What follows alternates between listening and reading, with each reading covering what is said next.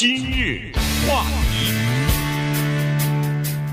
欢迎收听由中讯和高宁为你主持的今日话题。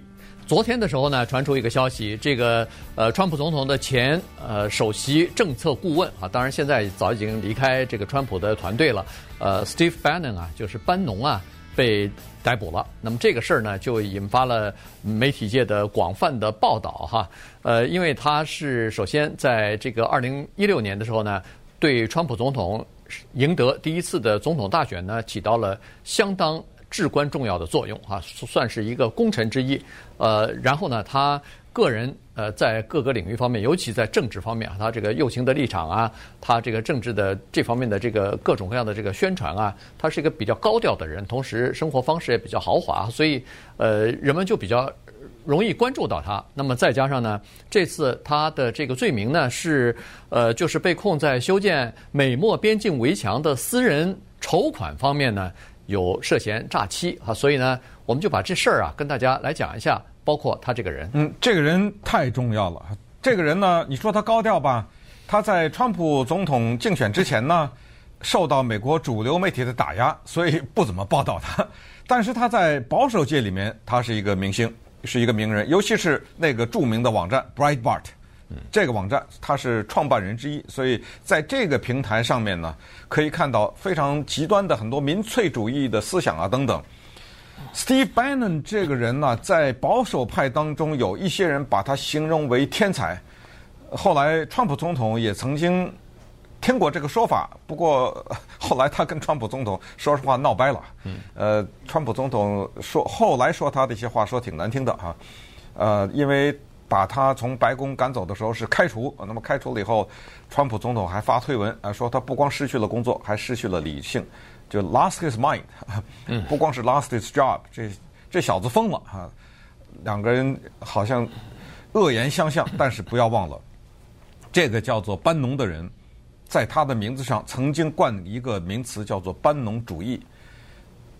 这个人他。的理念可以形成一个完整的思想体系，可以叫做班农主义，你就知道他是以极有想法的人。这个人他的全部的理念，我们把它汇总一下，基本上就是叫做民粹主义。他是坚决的反移民，他是反中墨自由贸易，反对美国介入外国的事务。这个介入指的是军事介入，不要动不动就派兵。去打仗去，坚决的反共，坚决的反建制，然后是嗯提提倡对于税务这方面提倡一些，这一点跟川普小有一点不一样，他是比较提倡在收入年收入在五百万美元以上要交百分之四十四的税，但是他是对中产阶级强调的是要减税啊等等，所以我们看到的在二零一六年左右的那些全美国的这种民间的愤怒。以及欧洲的这种英国的脱欧啊，和欧洲的其他的一些所谓极右势力的形成啊，啊，美国的白人至上主义者的大游行啊等等，全都在这儿。这都是跟班农主义是一脉相承的。而且他在今年的时候更往前走了一步，跟一个叫郭文贵的人和一个叫海郝海东的人，郭文贵是中国的房地产商人，郝海东是中国。著名的足球运动员，后来被称为是“足球先生”的人，他们成立了一个国家，而且选择今年在六四的时候叫做中国联邦啊。你想想，他这个所有的这一切举动，都呃显现出来，就是这个人他的理念以及他的一些政治方面的野心。那他的被捕不是美国媒体关注的事情，我觉得是一个全世界关注的事情啊，因为这个人接下来的下场如何？他对二零二零年总统大选的影响又怎么样？以及川普总统对于这个问题是怎么看？这都是我们想知道的。对，呃，首先是川普总统马上呃就跟他拉拉开距离了哈，就是说这这事儿根本不知道，最近很长时间没跟没跟他联系，也没跟他打交道了。呃，显然两个人走的时候他并不是很愉快，被开掉的哈。所以呢，这是一回事。他说对这个。筹款就是要建围墙这件事情，他说我一点儿不知道啊，这是川普说的，而且我也不认为这是个好主意。他说修建围墙用私人的钱、私人募款，这本身就不太恰当啊。这是川普总统说，但是他觉得我还是对他表示挺同情的，然后呃，就是感觉到挺那个的哈，就是。怎么会闹出这种事儿来哈？对，因为主要啊，就是班农他属于一个组织，叫做“我们建墙”。对，We build the wall。他这个组织呢是非常具体的，就是说我们要在这个地方建墙，它有一个具体的地点，而这个地点呢，川普总统不以为然。呃，他觉得这个地方有点莫名其妙。呃，这么小小的小不拉几这么一块地方，而且也不是非法移民经常穿越的这个地方，你在那儿建这么一小段。墙干什么？你就你那点钱，你能赚？你能建多少墙啊？对不对？这个是象征意义大于实际的意义了。对对，因为它是叫做蹭热点嘛，这是一个热门话题。当时川普总统呃说要建墙，让墨西哥拿钱，结果墨西哥政府说没钱，要建墙你自己建，让我让我出钱建一个墙，把我的呃国人拦在国内不让他们出去，我不是疯了吗？那墨西哥坚决不肯啊。于是现在。呃，看来是要美国出钱了，是要美国的纳税人出钱了。在这种情况之下呢，呃，因为有很多美国人他愿意建这堵墙，于是呃，班农和其他的另外还有几个人一起，另外有三个人一起被告哈。那这。关键的一个呢，是一个退伍的一个军人哈，那么他们两个人一起，等于是，呃，就在网上弄了一个就是筹款的这么一个 “We Build the Wall” 的这样的一个标题下面的一个筹款，大家捐钱，一共捐了差不多两千五百万左右吧。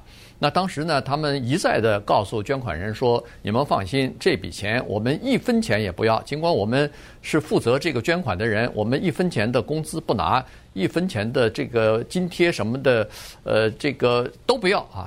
所有的钱，每一分钱全部放在那个建围墙上，大家不用担心什么的。结果现在，呃，就是纽约南区的这个检察官办公室呢，从呃向法院递交的文件上看呢，是说这两个人都从这个两千五百万的捐款当中，呃，顺走了一些钱。这四个人，呃，四个人，但是呃，四个人都被告了。对，呃，但是。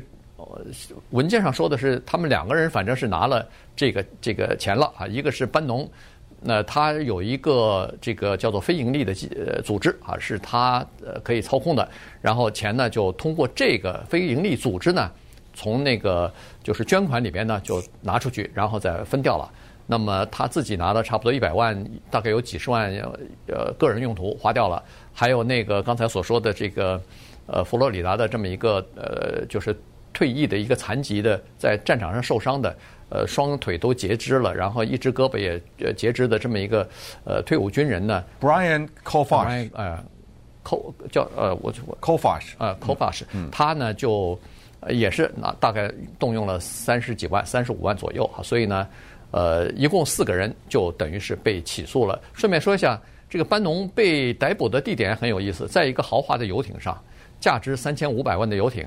这个游艇的主人是郭文贵，呃，我看到是两千八，反正差不多了。就是这个，他因为这个游艇此时此刻处在销售的状态，就是在市场上在卖呢啊，在市场上卖的时候呢，他现在要价是两千八百万美元。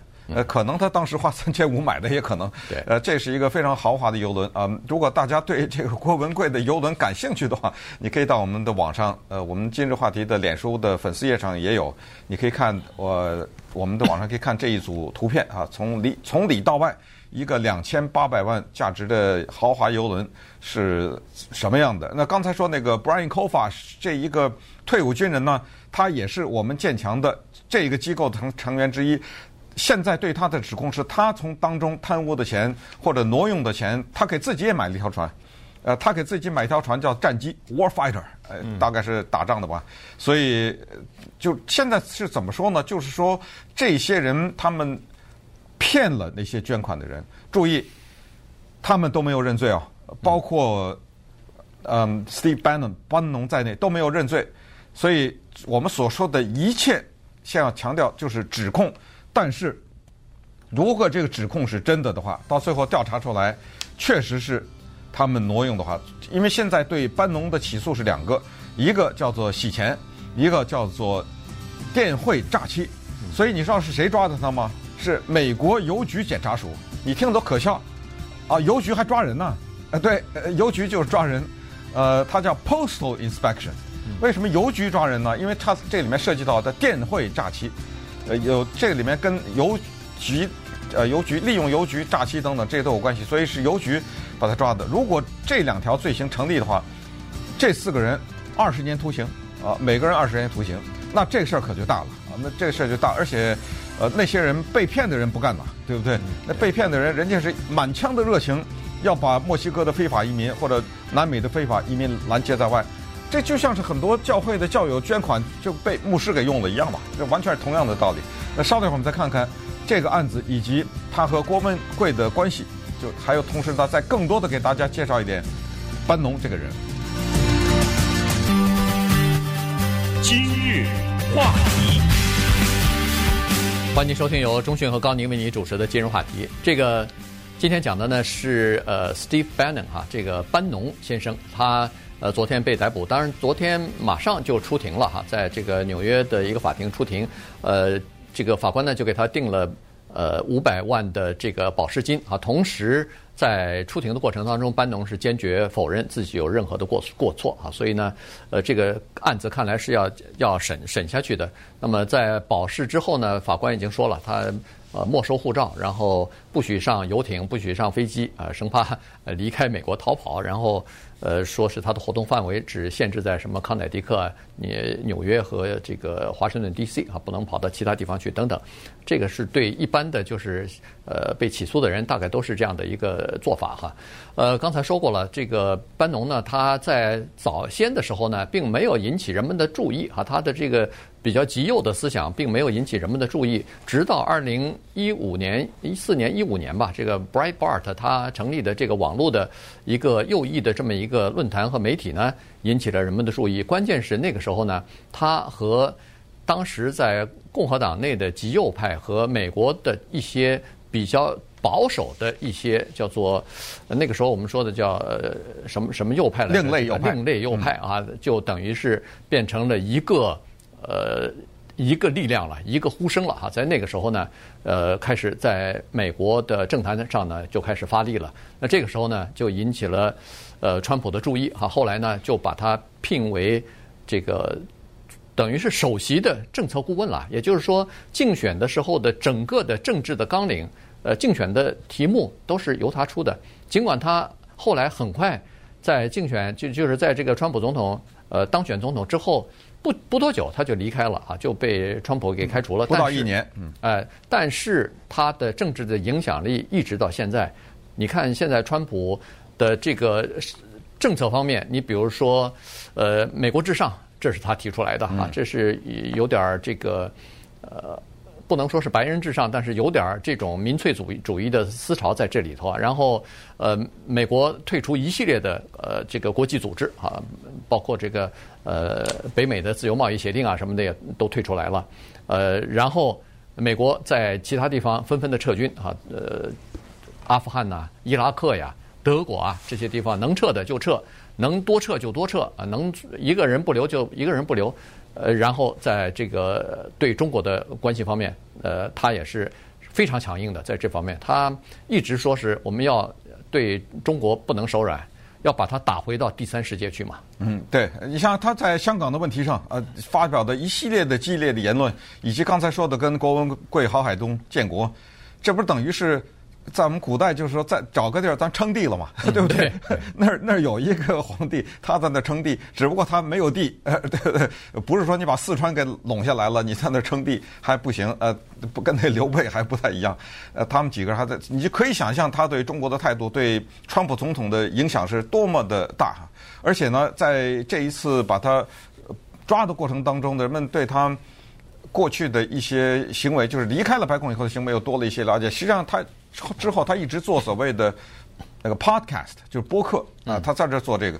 这个人挺不得了的啊，说他不得了的原因呢，就是他打过仗啊，他很在当兵当了很多年，然后呢回来以后他是学经济的，你知道他进入到高盛理财啊，嗯，对，他进入到 Goldman Sachs 这种机构，他不是做一个普通的在那儿买卖股票的人呐，嗯，他做到副主席啊，他做的职位非常的高。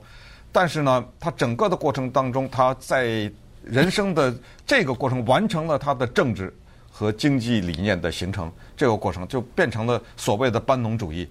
所以他出来以后拍电影，拍了十八个电影。嗯，他这十八个电影呢，比较多的百分之可能恨不得八九十，都是纪录片，都是什么打那个克林顿的啦，呃，打什么奥巴马呀，或者是反映这种美国的右派思想的这种纪录片，就是等于是说。主流的媒体，你不是打压我们吗？你的主流的媒体，我们的这种声音，不是不让发出来吗？那我筹钱呐，我拍电影啊，所以他的那些电影啊，十八个也好，一百八十个也好，我说出来可能大众半个都没听过，呃，半个都没听过。但是在某一个群体里，那是绝对的深刻。深刻的影响，影响是非常的大的。那些人追随他，后来以至于到了这个程度，除了他自己拍电影以外，还有专门拍他的纪录片。有名的至少是两个，其中最有名的叫《The Brink》，叫叫边缘。呃，我给大家推荐一下这个纪录片，因为他是美国特别有名的纪录片导演，叫做那个 Alison Klayman。Alison Klayman 这个女导演，她非常痛恨班农，她根本就跟班农的理念完全不一样。但是你说这个班农，班农。不得了吧？他这个纪录片请他来拍，你不是恨我吗？我你跟着我跟一年，呃，Alison Klayman 跟班农跟了一年，拍出来了这个特别有名的纪录片，叫《The Brink》边缘，呃，就是你看，深刻的了解他的支持者为什么喜欢他，他到底是什么样的一个理念？你想想这个纪录片还有另外的一帮人。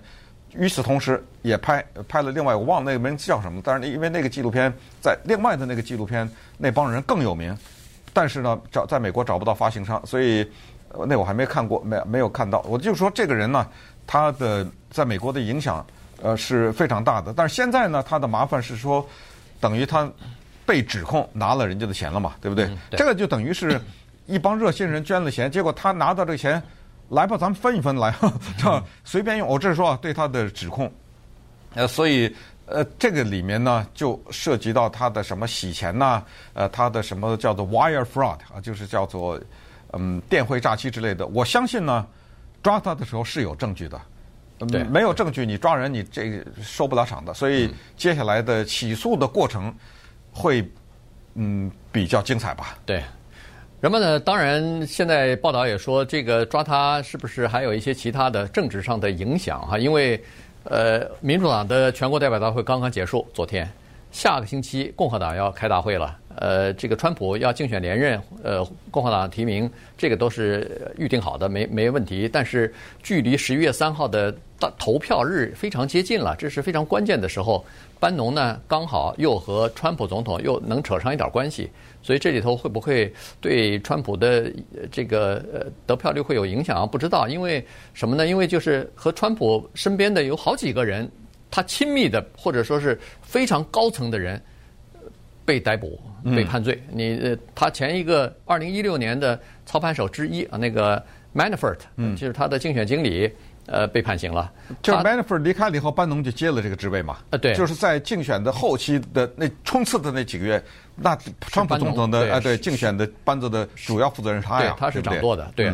然后这个前国国安顾问 Michael Flynn，呃，这也是被起诉了，哎，被起诉。然后还有这个川普总统的私人律师 Michael Cohen，呃，也是呃被判刑。Roger Stone，啊，Roger Stone，这这就是说，呃，一个一个都都被起诉，然后。都被判刑，这个事情对川普来说并不是一个好的，至少不是一个得分的加分的东西啊。所以呢，这个会不会对整个的这个选情造成一点影响？现在还有人在猜这个事儿呢。对，因为就是至少呢，他给你制造一个印象，就是你这身边都些什么人呢？是，对对，他给你制造这么一种感觉，就是所谓我们说的叫做物以类聚嘛，呃，人以呃人以群分嘛，都是这么一种说法。但是呢，呃，可能还是得。面对一个残酷的现实，就是，呃，美国的分裂是跟像班农啊什么，就是相对的这些人的理念，真的是有直接关系的。尽管川普总统在把班农从白宫赶走以后呢，是骂了他一些话，因为主要当时把他从白宫赶走的原因，他是说这个小子啊，川普总统说他是一个 leaker，这什么就是。那全都是他泄露的。川普动手：“我这是两秒钟以前说一句话，怎么 马上媒体就知道？哎，这个班农呢，他在这方面也是挺聪明，就是说他两边都玩啊。他这给也给媒体喂喂一些消息，然后巩固他自己和媒体的关系，以致就是为自己铺点后路吧，等等。所以这人他这种做法，我想川普看不上他，可能也是有点道理的。但是你川普，你再怎么跟他划清界限、保持距离，你必须得承认他的那一系列的班农主义，甚至我我们觉得不夸张的说，没有他，川普当不了总统。甚至你可以这么夸张的说，就你可以想象，呃，这个人，而且现在，而且现在，川普执行的很多的政策理念，基本上都是沿袭他当时提出来的东西。对，甚至非常具体的东西，就穆斯林不许进入美国这个旅游的禁止令，都是他的，呃，都是他当时提出来的。